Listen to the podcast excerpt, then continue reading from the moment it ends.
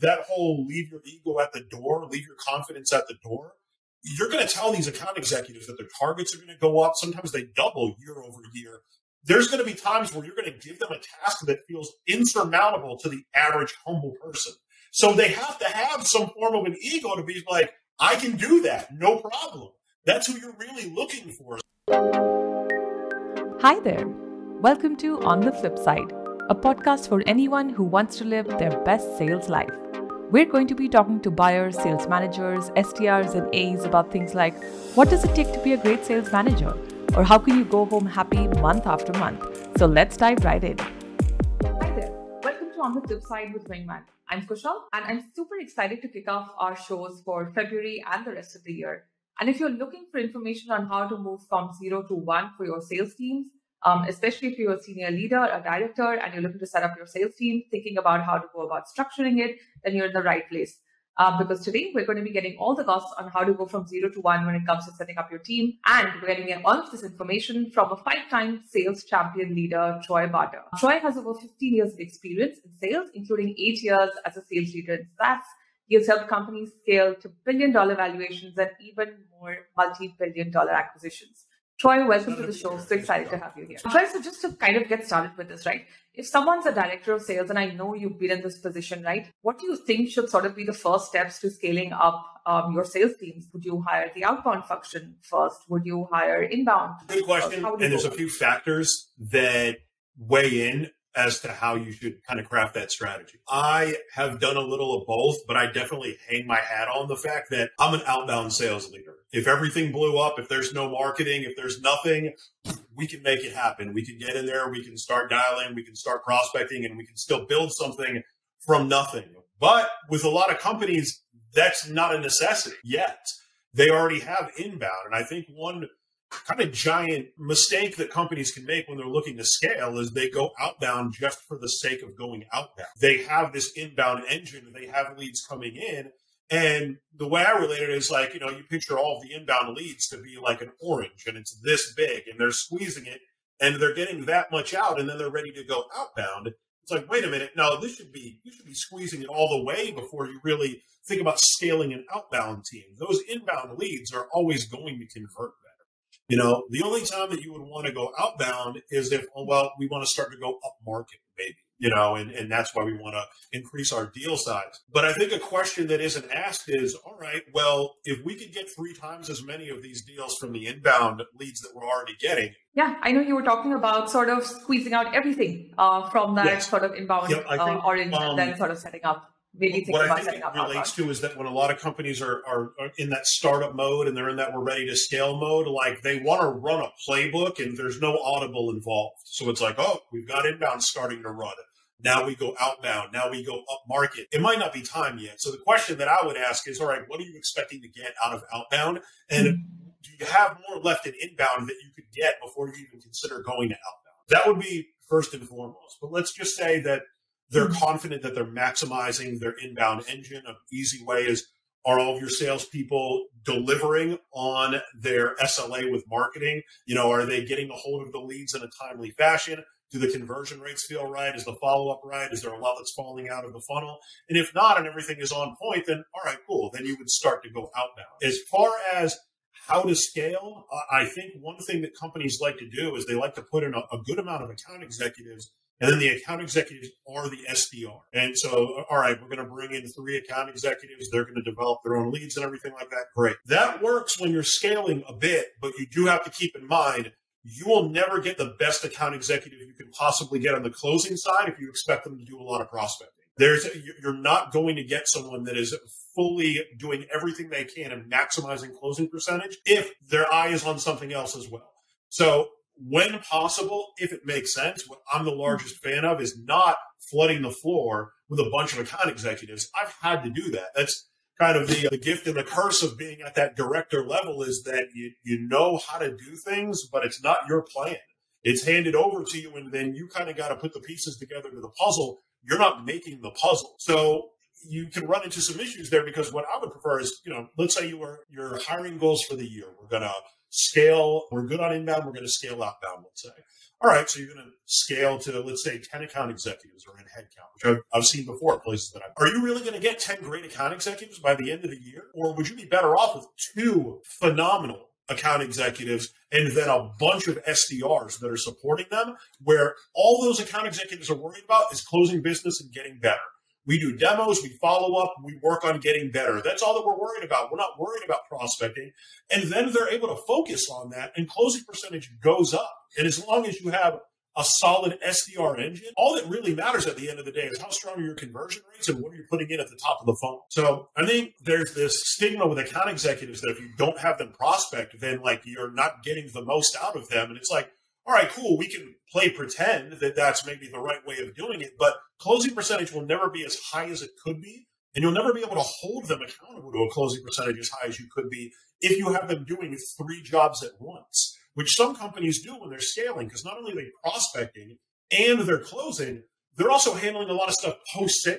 You know, they're doing a handoff. Maybe they're doing a, even a little bit of like a warm, you know, quasi onboarding call with, you know, someone because they don't have that account management side built up yet. To me, it's the first thing you should ask is are the conversion rates where they need to be? And then, all right, where should we put bandwidth? And also keep in mind when you're adding resources, when you're adding heads, what's the end goal? All right, I want the most pipeline possible and I want the highest closing percentage. You want the highest closing percentage, then SDRs are cheaper. Add in more SDRs, add a couple of AEs. And the great news about that as well is that creates a pool of SDRs to promote later your SDRs that you promote are always going to be better than even a top flight AE you get from another company. You already know that, you know, that they know the product. You already know that they're a great culture fit. You already know that they have great work ethic, things that you will never get in the interview because when you're interviewing top flight salespeople, they know how to sell you. They know how to sell you on something. So it doesn't necessarily mean they're going to deliver on it. Name an account executive that actually had to deliver on something that they sold. They don't own the product. They didn't create the product. They know how to sell it. So they might not deliver. You, it's so much better to have that large base of SDRs, especially on outbound, and then build from there. I know that was a long answer, but hopefully that, you know, hopefully that answered it well no, I think we definitely got all the right takes. I think I can see you've thought a lot about, you know, kind of how to set up your team. I can see that it's probably a difficult position sometimes for a director to sort of be in, where, like you said, you're sort of handed parts of the puzzle and you're maybe not designing the puzzle itself from. I think you also made a lot of really solid points around, you know, when's the right time to really say, okay, you know what, we've got enough out of our inbound and now it's time to sort of maybe expand and then really think through why you want to expand yeah. through outbound as well on differentiation between SDRs and account executives, I think that's really key as well. I think that's part of what we see across the industry as well, where account executives sort of wear these multiple, as you spoke of it, and it probably does take away from everyone's base skills and really what they can bring to the table. I, I guess that probably brings me to the next question, which is really around account executives, right? So assuming that, you know, we're living in an ideal world where you kind of get to choose when you're setting up which function, how many SDRs you're setting. Maybe in that world, how would you kind of go about getting the right account executives? What would that interview process look like? Do you have any favorite interview questions that have always worked? You know, what I found is it's not even an interview question; it's it's a role play with account executives because that's what really I'm looking for is what's their current process. The questions that I would ask would probably be related to Studeman, like how how much are you? Because I think what makes a great account executive that's an external hire and moving over to a new organization is how much are you willing to throw out that made you successful somewhere else but might not work where you're going? That's i think how i became a really strong account executive is that i had a wealth of experience when i got into saas. And my hiring manager was someone that i worked in sales with in door-to-door sales and they knew that i was extremely good at what i was doing. I had it down with science but over there they were making more money they had more success they had a better career path and i knew like all right if he tells me anything, even if I don't agree with it, if it's leading to success now, I'm throwing out what I have right now and I'm going to be all in on everything that they have to offer. You know, I do like to get that base of like a role play and see, all right, how do you do a discovery? How do you do your presentation? You know, if we can get to some kind of negotiation ideas or at least kind of talk about the philosophy, that's helpful. But student mentality is almost as important as that that role play. Another thing that I'll do is I'll have someone role play, and if they don't do everything that I want, I give them the advice on what I want, and I'll schedule another role play with them. And I think I think people can be worried about doing that because they don't want a drawn out sales process or interview process because it's a hot market. They'll just go somewhere else. I'd rather lose them. I'd rather lose that account executive than risk bringing in someone that isn't the right fit. You know, I'd rather measure twice and cut once, even if it means that you know some of the lumber is going to leave and go to somebody else's project. I think that that's the, the best way of doing it when hiring an external AE because it is very easy to hire the wrong person when it comes to account executives. Any floor that you're at, when you look at account executives, I haven't seen one where it doesn't follow the Pareto principle. 20% gives you 80% of your results. That means 80% of the existing account executives that are out there, they're not producing the results that you would want. And those are probably the ones that are interviewing more often than not.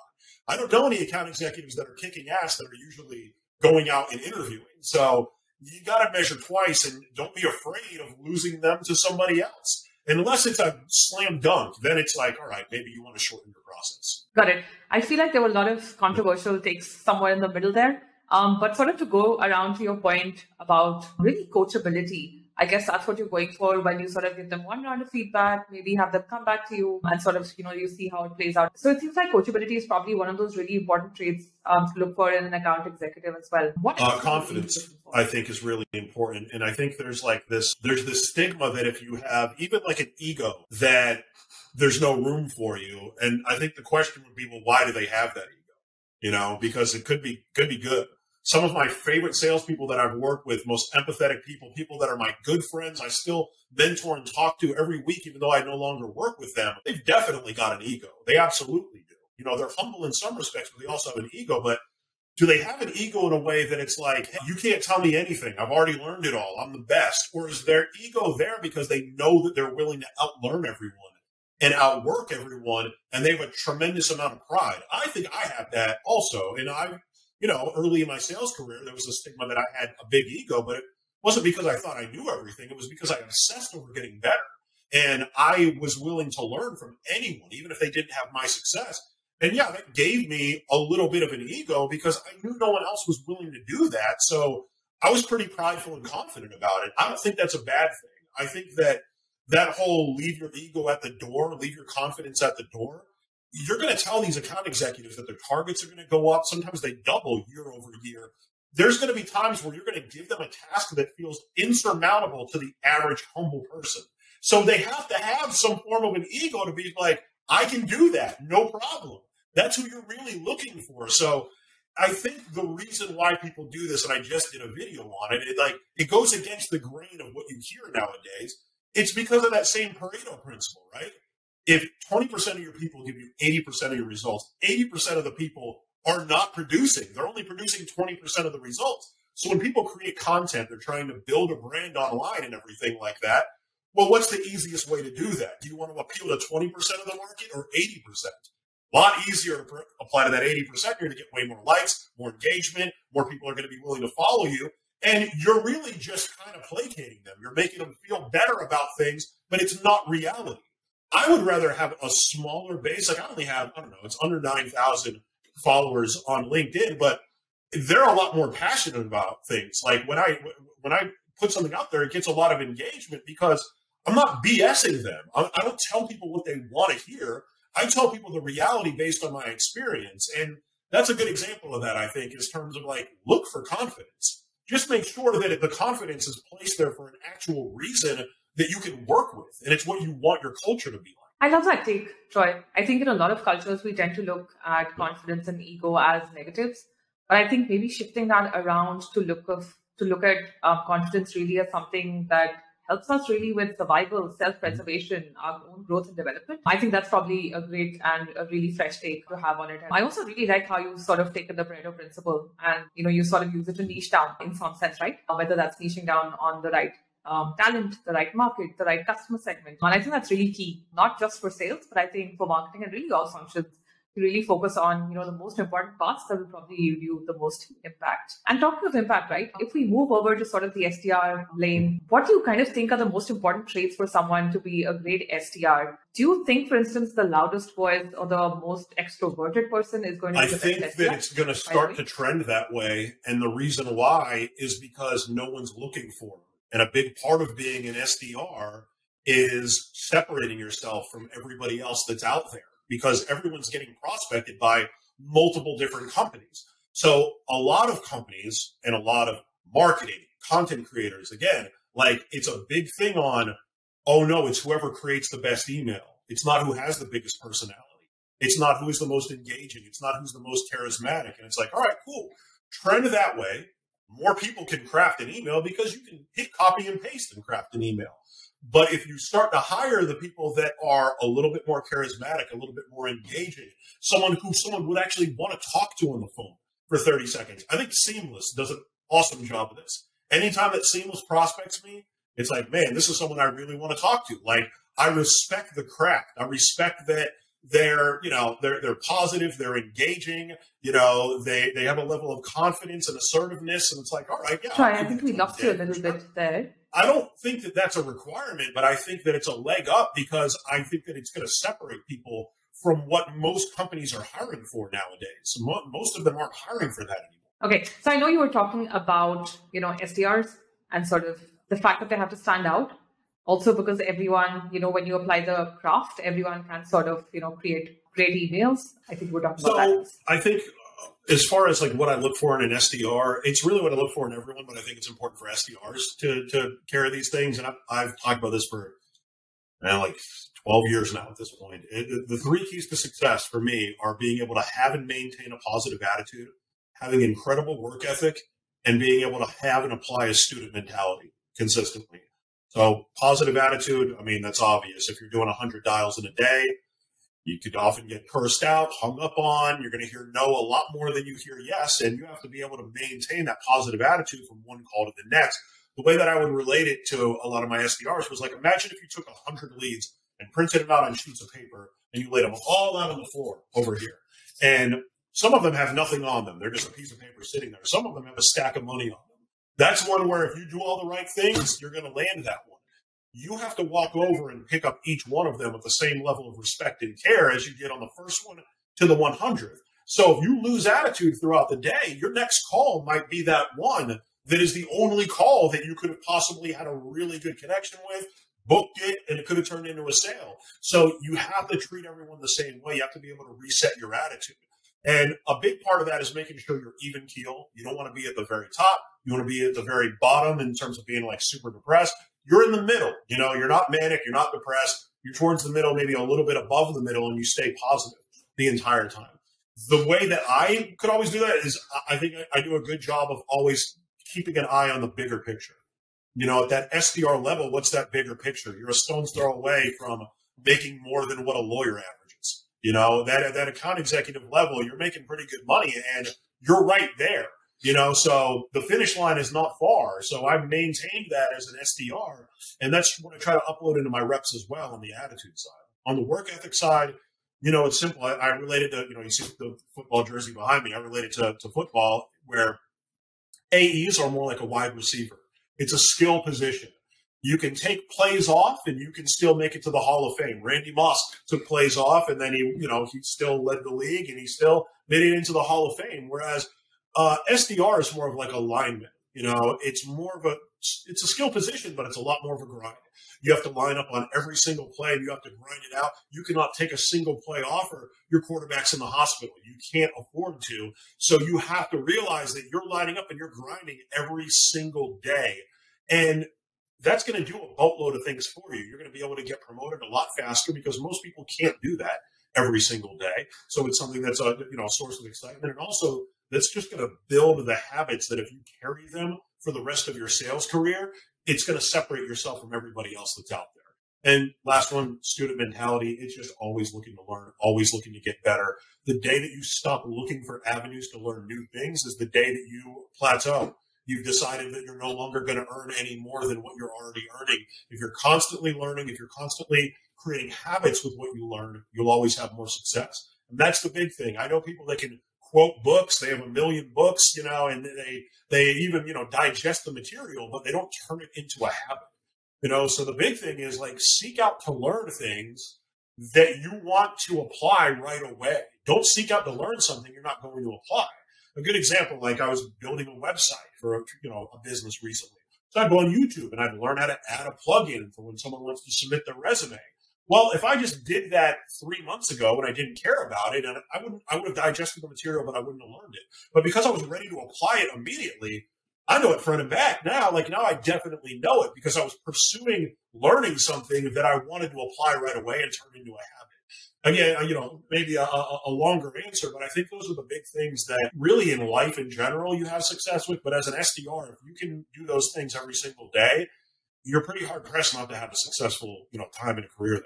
I think SDRs do have it difficult. Like you said, there are a lot of rejections, a lot of no's along the way. So I think really checking for that attitude and really that servant mentality, also the ability to sort of learn and apply. I think all of those things will probably go a really long way in sort of getting the right team on board and also about, you know, sort of coaching them towards you know doing good things.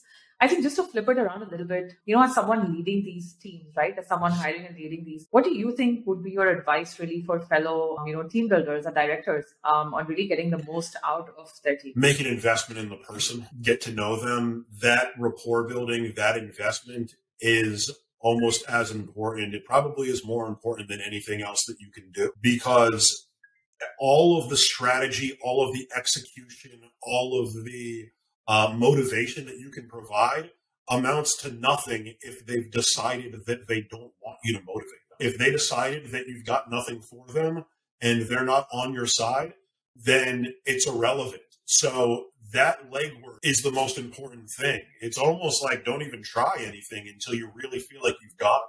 You know, I think I've learned that. I, have learned it the hard way at a few places where you know, I come in, I already know what to do. I see some things, I'm ready to go. And it's like, you haven't laid that foundation yet. You really have to make the investment and put in that additional time and everything. I think that's the most important thing. And the other thing is when it comes to strategy, stick with what you're rolling. Don't change it every week or you're gonna you're gonna lose buy. Even if you even if you're halfway wrong, you're still halfway right. You're better off running with it and, and, and going with it than changing it up all the time.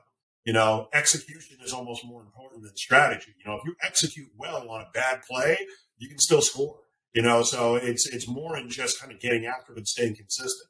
The more that you change, the less buy-in you're going to have. I think that's really key: commitment and consistency and then execution, of course. I think, yeah, all of those things put together, I think that's really great advice for folks who are, of course, setting up their own teams, whether that's sales or otherwise. Right, that brings me to a couple of rapid fire questions that I have. So the first question for you is, what would you be doing if you weren't doing? That's a good question because I'm not doing a current job. So let's say I win the Powerball, right? I have 300 mil. I'm still creating sales content. I'm still creating training. I'm still helping salespeople. I'm still having calls with them and helping. And that's probably a little bit of everything that I'm, that I'm doing. Maybe a couple of hobbies here and there, but talking sales and helping salespeople, I genuinely would do for free. And I can back that up because I do it for free. Anyone that's hearing this, you have me on LinkedIn and you want time to talk, we're going to have a conversation that's going to last at least a half hour if you need. And if you need another one, I'm down to do it.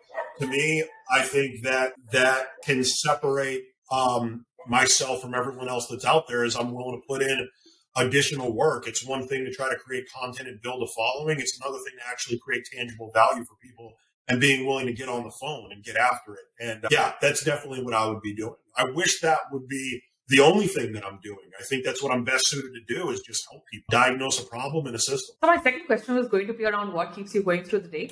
I feel like you've already answered some of that though. I think just the sense of really adding value and creating value for other folks and helping them with their journey. Is that correct? Yeah. Uh, forgive me, it broke up a little bit. What am I doing today, essentially? No, so really what keeps you going through your day?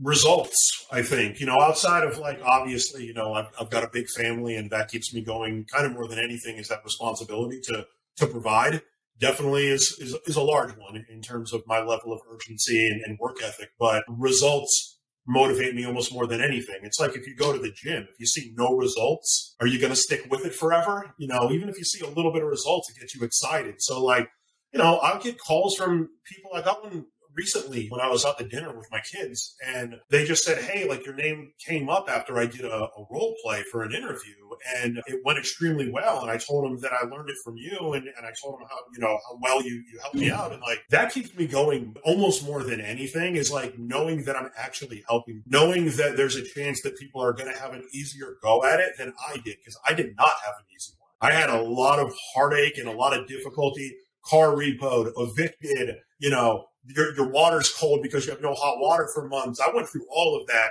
to learn everything in sales. And I love the idea of making sure that other people don't have to go through that. I do feel like it built a lot of character. I feel like I'm, I'm, that grit is hard to replace, but I know a lot of people that don't necessarily need to have that same experience. And I, I love to give them, you know, uh, tangible shortcuts that actually work. That, that results in seeing that and getting that feedback from people is my favorite thing. You know, I love it. If you had to give a shout out to someone in your industry, who would that be? I'd give a shout out to someone in my industry. I'll give you two, but I'll be really fast. Two people that I really love working with. Both are account executives. Both are at one's earlier in their career and one's later. So one is is Luke Ruffing. He's top account executive over at PandaDoc. A good example of what we talked about earlier. Extremely confident.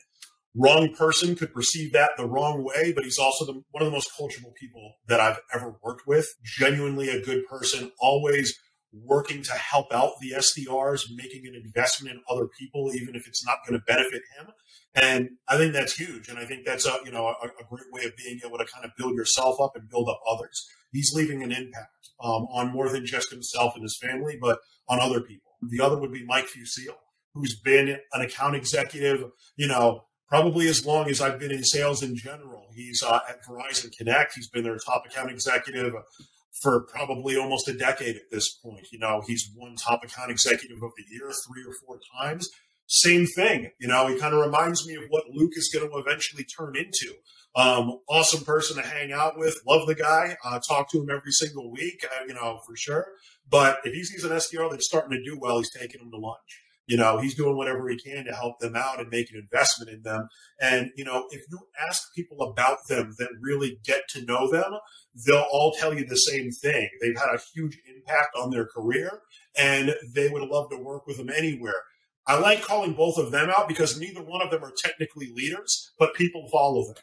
And I think that's a huge thing that you're not a leader by your title. Titles do matter, by the way. Don't get it twisted but you don't have to have a title to be a leader. And those are two of, I think, the best examples. People that I plan on working with, whether I get paid for it in some form or fashion for the rest of my career and probably beyond you know, just because of the investment that they make in people. I love that. I love to see it. Got it. Really like that take. Troy, here's my last question in this round. Give me maybe a couple of words for a wrong meanings only for sales. For- words for say it one more time. Forgive me, it broke up a little. So give me a wrong meanings only. So if I say sales forecasting to you, what would that wrong meaning only? I've actually seen this happen before. Be? Just putting in what's left on your like hitting your hit, hitting your target. Like that's the intelligent forecasting, which I borderline kind of kind of like if you have the heart to hit it, but it's definitely not the right way. Yeah, for sure. What about SKO? Sales kickoffs. Um, I prefer RKO because that everyone knows is uh is Randy Orton's finisher. That's that's for sure. That's the wrong take on that, but in a way, it's kind of the right take. As far as sales kickoff, yeah, it's rolling out plans that are never going to get actually executed. Or is that a right take? I don't know. Depends on the company. Here's the last one. What would be the wrong meaning only for sales coaching? Um, it's a good one, and it's supposed to be rapid fire, right? So I probably shouldn't be thinking about it for that much. telling someone exactly what they want to hear. It's one of my favorite Ed Mylett quotes. You don't get to decide how you get coached. You get in somewhere, you got to learn to adapt. It's part of having a student mentality. Oh, well, I like to get coached this way. Congratulations you can only get coached by that source now. So you're going to miss out on information because the coach doesn't have time. That's why they're a coach. They already put the work in that you want to learn from. You don't get to decide how you get that information uploaded. What you do get to decide is how you perceive it and how you apply it and how you become an active listener and learn. Again, longer answer, but that one's near and dear to my heart for sure because I think the world is starting to get filled with people that think that they get to decide how they get coached. That ain't how it works, fam. That ain't how it works at all. And you're going to miss out if you do it that way. Thanks so much, Troy. Really enjoyed having you on the flip side with us today. I think we've really got some really interesting, honest, and some really useful. Troy, so really the last um, segment, and we'll sort of edit this out, is that we also are doing this content series called um, Sales Affirmations. So what I do is I typically ask our guests if they have any sales affirmation short quotes, you know, these little thoughts that sort of motivate them or their teams. And then we sort of type them up share them on our socials and it makes for like really great content as well. So if you had to maybe give me your top five sales quotes, they don't have to belong to a particular person, but you know, sort of things that you believe in and that motivate you. I have five or ten, but I probably have a couple that are that, that, that are pretty good for sure. That that hopefully are impactful. Sure. The first one, it's it's my big one that's on on LinkedIn and everything is you can't make excuses and money at the same time, which kind of has become my, you know, my credo, you know, but it's really not mine. The first time I heard it, and I can't even find the guy, but his name was John Wigan, who was the million dollar man at a company called Cydcor, or did I think a million dollars a week. And that was his quote, and I ran with it. You know, that's that is my favorite one though of all time. So he made it a hot line. I'm trying to make it a hot song to quote Jay Z, but yeah, that's that's a big one to me. You know, you, you can't make excuses of money at the same time. If you're finding reasons why you're not successful, you should be finding reasons why you can be successful. You know, you, stop making yourself feel better and start getting some results. The next one is a, a, weird one that I, again, another person that I can't find. I'm trying to find him on LinkedIn, Facebook, everything. A uh, guy I used to work with at 2020 named Greg Lesperance. It's almost like a Yogi Berra type quote because it sounds ridiculous but he would say the people that make it are the ones that stay. People that make it in this company are the people that stay. And it's kind of funny. It's like, well, yeah, of course the people that make it are the ones that stay. But there is something to sticking with something even when there's some adversity. The people that stay at a company, invest in a company when it makes sense, are generally the ones that, that really make it. They, they level up and everything. If you're someone that's quick to jump and it's for the wrong reasons, you're kind of delaying what you're hoping to turbocharge by moving. So the people that make it in the business are the ones that stay in. I know a lot of great salespeople that have dropped off over the years, and uh, you know they, they, would still be great to this day, but you know here we are. They're not here. Got it. Love these, Troy. I think yeah, I think that's absolutely useful. Thanks so much for sort of taking our time for this. I think your honesty and you know your sort of enthusiasm and energy really comes. Absolutely, my pleasure. Thanks for having me, Kushal. Thanks so much, Troy. Have a good day ahead.